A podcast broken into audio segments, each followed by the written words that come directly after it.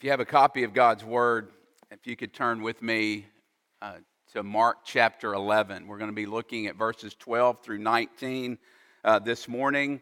Uh, you'll notice we moved past the end of Mark chapter 10.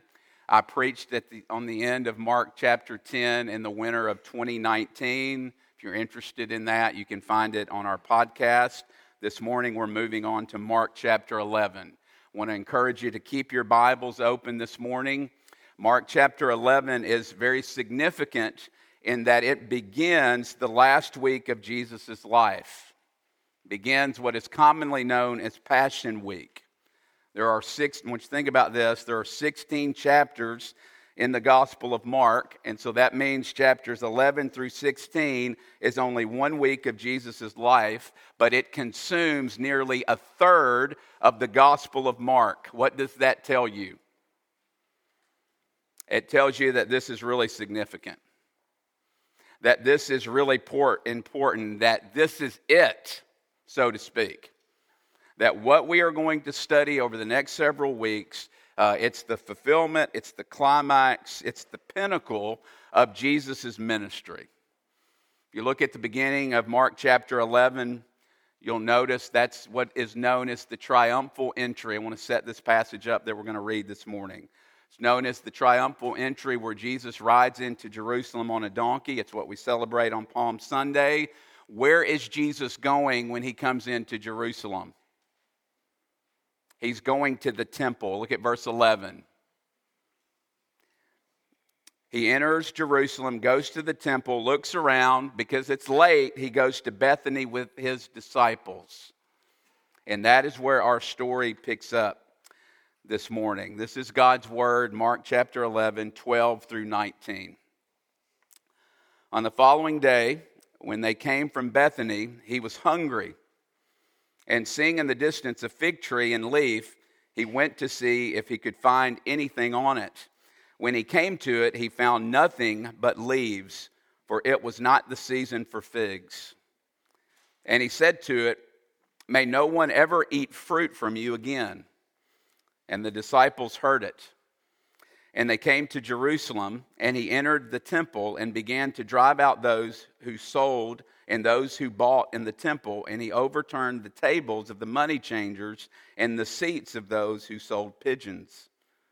And he would not allow anyone to carry anything through the temple. And he was teaching them and saying to them, Is it not written, uh, My house shall be called a house of prayer for all the nations, but you have made it a den of robbers? And the chief priest and the scribes heard it and were seeking a way to destroy him, for they feared him, because all the crowds were astonished at his teaching. And when evening came, they went out of the city. This is the word of God. Let me pray, and let's ask the Holy Spirit to come and help us. Let's pray together. Father, we do need your help. I need your help uh, this morning. Um, something going on with my voice. I got a lot of talking to do today. You've called me to preach, you've called me to lead and to do this and to open up your word. And so, would you sustain my voice? I pray for those that are listening this morning. We come and bring lots of different things into this room.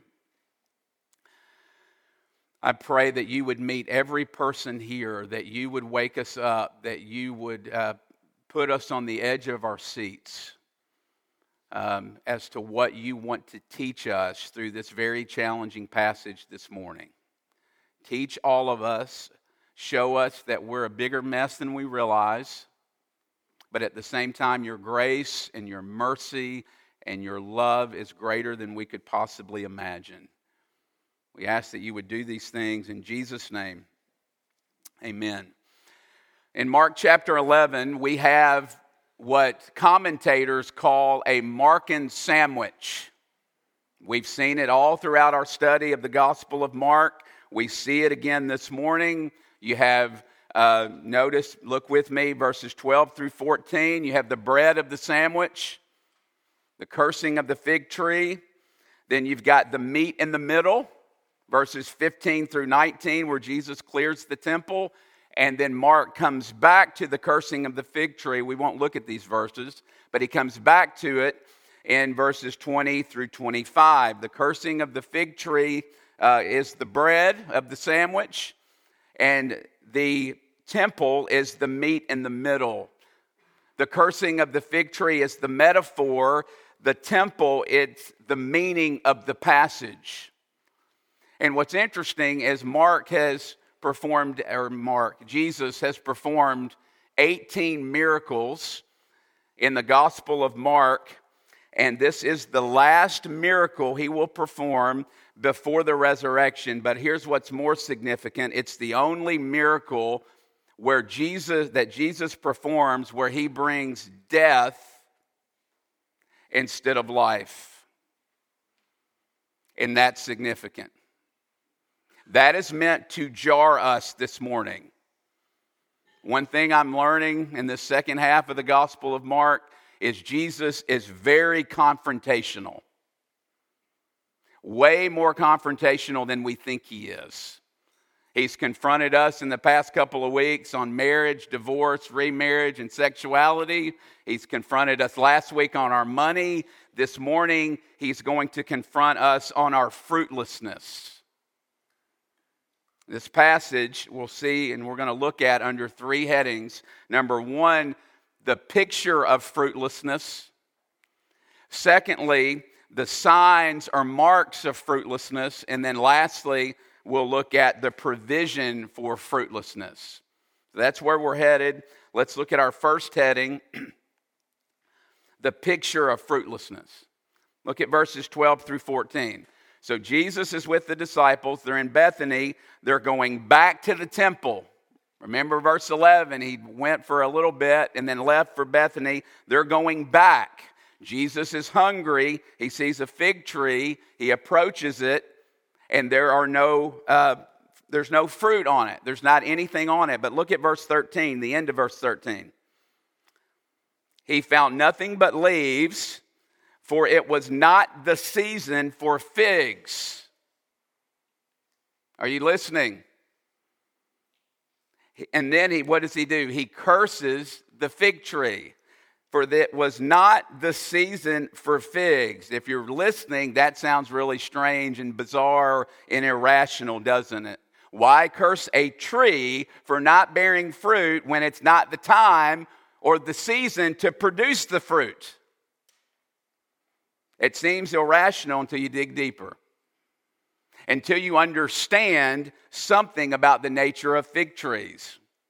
See, in the Middle East, uh, fig trees bore two kinds of fruits.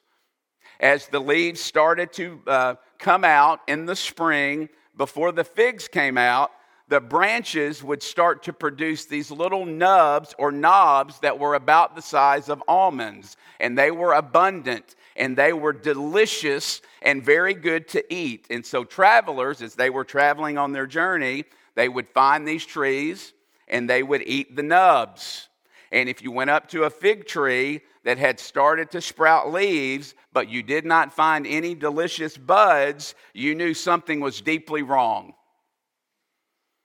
You knew the tree was diseased or possibly dying on the inside. And so that with that context, Jesus goes up, he sees the leaves, he's expecting to find the nubs, and he gets nothing.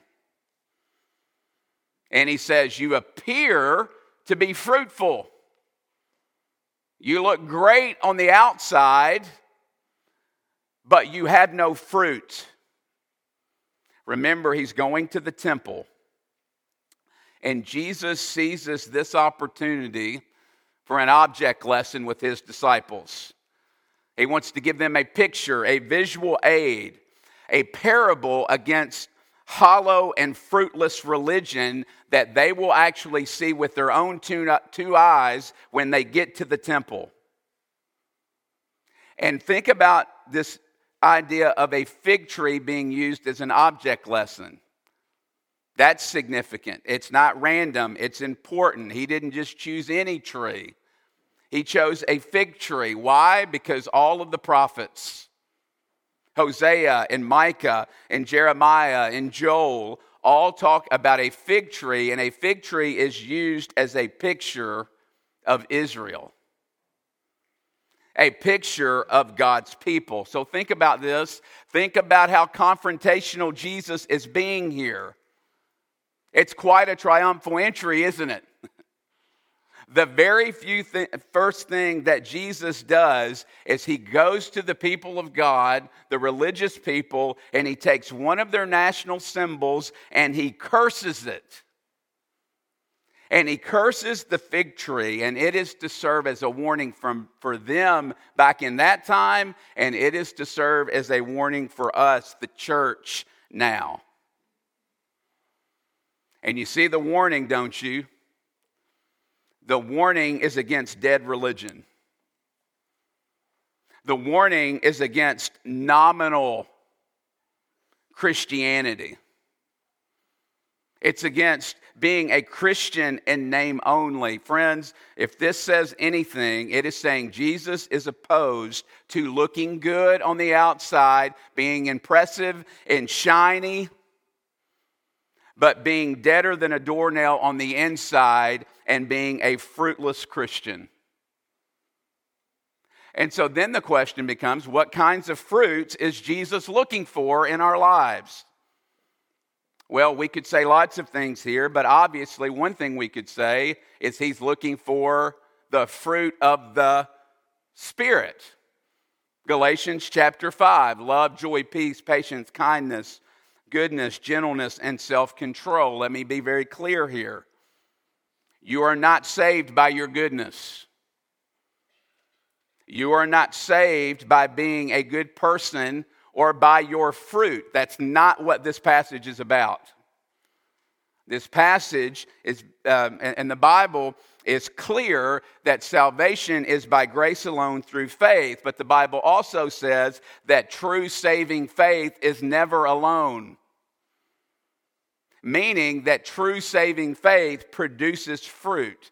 To say it another way, if you're a believer in Jesus Christ and you have true saving faith, Jesus makes a difference in your life. Couple of questions. There are others, but here's some diagnostic questions.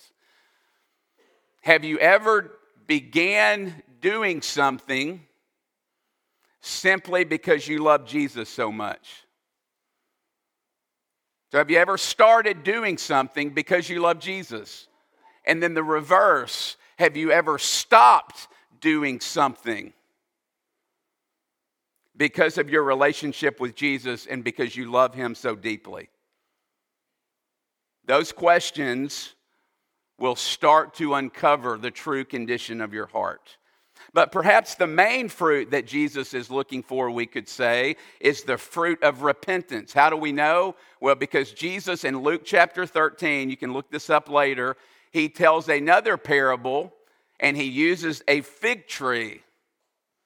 And in that parable, uh, the owner goes to this fig tree looking for fruit year after year after year and finds none. And the owner says, Cut it down. It's wasting space, taking up soil. And the vine dresser says, No, wait, let me work with it. Let's give it another year, and then if it doesn't have fruit, we'll cut it down. Again, those, the original audience, those standing before Jesus, would not have missed the fig tree. They would have known that Jesus is talking about them. Israel, the people of God. And Jesus is saying, I am the vine dresser, and I am looking for fruit in God's people. What is the fruit? Well, if you look at Luke chapter 13 in the context, it is the fruit of repentance. What is repentance? Repentance is seeing your sin and seeing your Savior.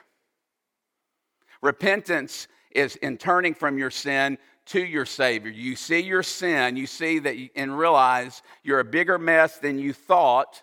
And then at the same time, in true repentance, you turn to Jesus and you apprehend the mercy and the grace of God. And you realize that Jesus is far better and more gracious than you thought. You see, repentance And faith is one of the main ways that God transforms you and changes you and grows you and makes you a fruitful Christian. And I think this is really good news, isn't it? Because what we learn is that the fruit Jesus is after is not perfection. Jesus is not after you never failing, never um, always getting it right. No, he's after repenting when you are wrong. You see, thinking, uh, think about Jesus uh, in Mark chapter 7 when he's talking to the Pharisees. Here's the thing Jesus is going after here He's going after uh, those that praise God with their lips and with their mouth, and they look good on the outside, but their hearts are far from Him. Say it another way Jesus is after integrity.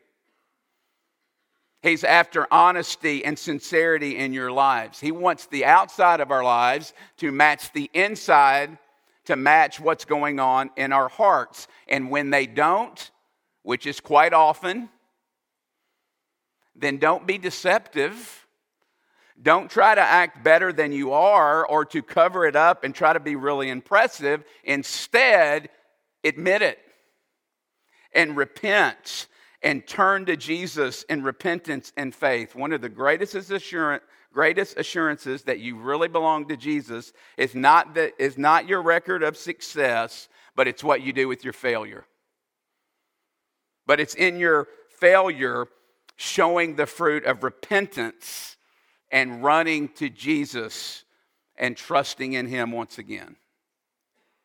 Secondly, we see the signs and marks of fruitlessness in this passage. And so he tells the disciples this parable of the fig tree, and then they enter the temple. And the temple, think about it, it is to be the one place on this earth uh, where God is and where people worship God and where people can learn about God and be drawn to Him. And Jesus walks into the temple, and what does he find? He finds fruitlessness on display right before his very eyes, and Jesus gets angry. Verse 15. Remember, you get angry not about things you don't care about and that you're indifferent about. You get angry about things you're zealous about and things that you really love. And Jesus gets angry because he's zealous for the glory of God. And he starts driving people out and he starts overturning tables. Let me give you some context to help you understand what's happening here. Remember, it's Passover. And so people are coming from all over the world. They're traveling great in the known world, traveling great distances. They go to Jerusalem, and you make sacrifices to God. And so people traveling great distances, we're not going to uh, bring a sheep or an oxen or a lamb with them, that's too cumbersome, that's too burdensome, that's too inconvenient. And so, what would the people do? They would show up to Jerusalem at Passover and they would buy an animal for sacrifice once they got to Jerusalem. Christian historian Josephus says that in 65 AD, listen to this, there were 255,000 lambs that were bought during Passover.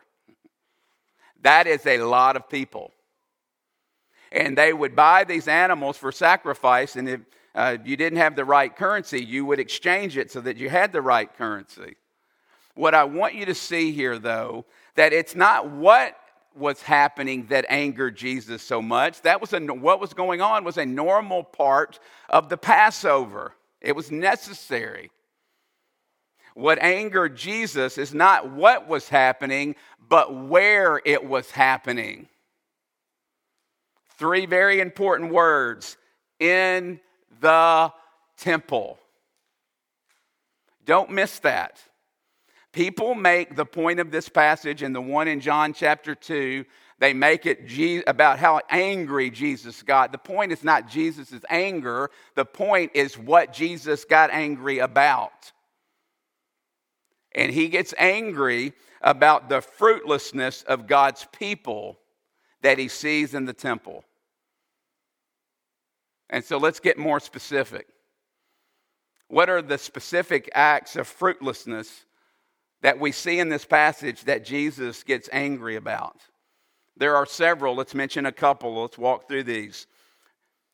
The first thing we see Jesus gets angry about is self centeredness or being self serving. Verse 17 You've made my temple a den of robbers.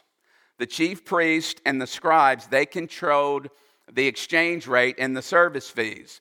And do you think when all of these hundreds of thousands of people were coming in to Jerusalem for Passover, do you think the first thing on their mind was like, I'm going to give everyone a deal this year? I want to cut them some slack. No. They were sticking it to the people. They were robbing the people, charging more than was necessary and making a fortune. They were serving themselves and robbing God. It was all about them. Did you know there is a way that you can be a Christian and go to church every single week and it be all about you?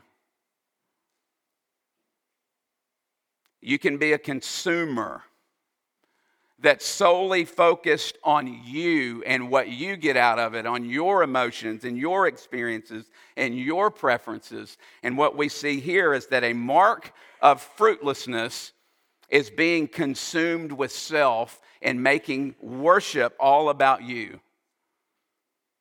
And not serving God and not serving the other people around you. We see another mark of fruitlessness is in the dis in, or mark of fruitlessness and what Jesus gets angry about is in the disregard for God's authority. Look at verse 17. It is written, This is your house. No. He says, This is my house. Malachi chapter 3, verse 1 says, The Lord whom you will seek will suddenly come into his temple. That is this moment. God with skin on walks into his temple. And one commentator says the only person who has the right to rearrange the furniture in his house is the owner of the, of the house. And Jesus is saying, This is my house. I'm the owner of this house. Verse 18, that's why the religious leaders, how do you think that went over with them? They thought it was their house. And so Jesus comes in and he wants to rearrange the furniture, and they want to kill him for it. And you know what? We do the exact same thing, don't we? You know, one of the marks of fruitlessness is you hate Jesus' authority and you refuse to submit to him. One of the marks of fruitlessness is when Jesus comes into our lives, and he's quite good at this. He starts to rearrange the furniture in our lives, and he starts to say things about how we use our sexuality and how we use our money, and about forgiveness and about loving our enemies and we want to kick him out of the house. Refusing to submit and recognize God's authority is a mark of fruitlessness. Lastly, Jesus is angry about their lack of love and concern for the outsider. Look at verse 17. Jesus starts teaching them by quoting Isaiah 56, verses 6 and 7. Is it not written, My house shall be called a house of prayer for all the nations? Every scholar agrees that all of this uh, buying of animals and exchanging of money was taking place in the outer courts of the temple, which was known as the outer courts of the Gentiles. Well, why would that make Jesus so angry? Well, because the Israelites, God's people, had been taught and told that they were to be a light to all of the nations. And the temple had a designated place for the Gentiles, for outsiders for the nations to come. And in that place, Gentiles could come and they could pray and they could seek God. They could make sacrifices. They could worship God. And in this passage, we learn that the only place they could go had been turned into a petting zoo by God's people. Jim Edwards, a commentator, says the Messiah was popularly expected to purge Jerusalem and the temple of the Gentiles, aliens, and foreigners. Jesus' actions, however, are exactly the reverse. Jesus came not to clear the temple of the Gentiles, but to clear the temple for them. And this should hit us because this passage puts on display the full picture of God's heart. It vividly tells us that God is a God for the nations. God is a God that welcomes people and brings them in. And that means if we are to follow Jesus, we are to be a people for the nations and a people that bring other people, people in. God is deeply concerned in how he's presented to the world.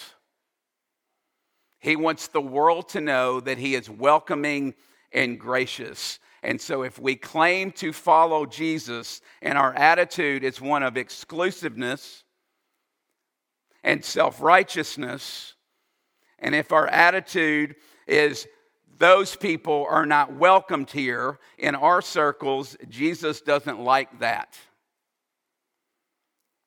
And he actually says that it is a mark of fruitlessness. Let's move to our last point. You think my voice can handle it? This is the good stuff, so I sure hope so.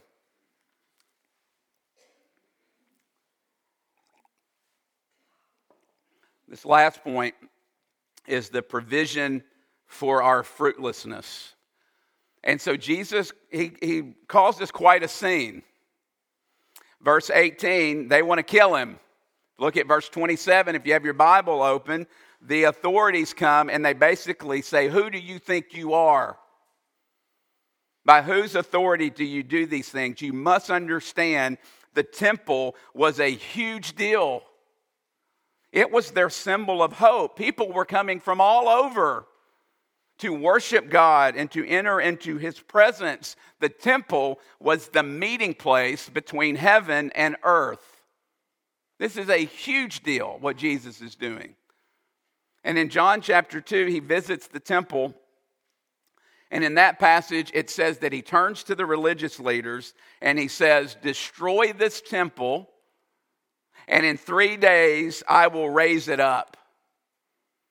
And the people look at Jesus and they think he's crazy. And Jesus just lets it hang there and not even the disciples understand. And they will not understand until Jesus is crucified and dies on a cross, and then three days later, he is raised from the dead. You see what Jesus is saying, don't you? Jesus is saying, I'm the temple of God. I am the place where God dwells. Worship me, and you worship God. The physical temple is just a foreshadowing of me. Jim Edwards, again, commentator, Mark portrays the clearing of the temple not as its restoration, but as its dissolution.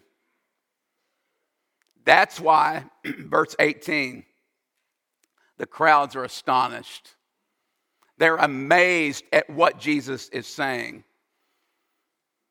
But what about the sacrifices for our sin, you say? Okay, I get the part of the temple. Jesus is the temple. What do we do with our sin? Isn't that the entire point of the Passover uh, festival? In Mark chapter 15, it says that Jesus breathed his last. And when he breathed his last, the curtain of the temple was torn completely in two from top to bottom. What does that mean and why is it a big deal? Well, let me explain. The temple was a picture of the Garden of Eden. And the temple curtain was full of all of these pictures uh, flowers, pictures of a garden, flowers and angels and fruits and gold and jewels, all that echo the Garden of Eden. And think about Eden. What was Eden like? It was a place where God dwelled with humanity. They were reconciled and they lived together in peace. And then in Genesis chapter 3, sin disrupts all of that. And there was this huge curtain, we could say, wall put between God and humanity. And God actually kicked us out of the garden. And once a year, the Day of Atonement, the high priest would kill an animal, sprinkle blood, go behind the curtain, and get into the presence of God for the sins of the people. And at the moment Jesus dies on the cross, this massive curtain is ripped from top to bottom. Galatians chapter 3 Christ redeemed us from the curse of the law by becoming a curse for us. For it is written, Cursed is he who hangs on a tree. See the connection? Good news of the gospel is that we will no longer be cut down and cursed like this fig tree we see in this passage because Jesus became the curse on the tree for us. Jesus was struck down. He was judged for all of our fruitlessness. And because of that, he became, as Hebrews chapter 10, verse 11 says, the once and for all sacrifice for our sins. Do you see it? The temple is not just ruined, Jesus made it obsolete. Now, any, now you see why they're so upset. Because Jesus is saying now, for anyone who believes in me, not just the Jews, you can come and you can connect to God. I am the high priest. I'm the one who gives you peace with God and reconciles you with Him. The barrier, the curtain that existed is completely gone and it's gone for good. Now, through faith, everyone has access to the presence of God. What's your story this morning? It doesn't matter your story, it doesn't matter who you are. Maybe you're a gossip, an addict, a prostitute, an adulterer, or a minister. The curtain has been torn from top to bottom, and the barrier is gone, and there is forgiveness for you in the Lord Jesus Christ. And Mark invites all of us this morning to the foot of the cross to see Jesus, the one who became a curse for us, the one who lost the infinite love of the Father because of his infinite love for you. That's an invitation. Let's pray.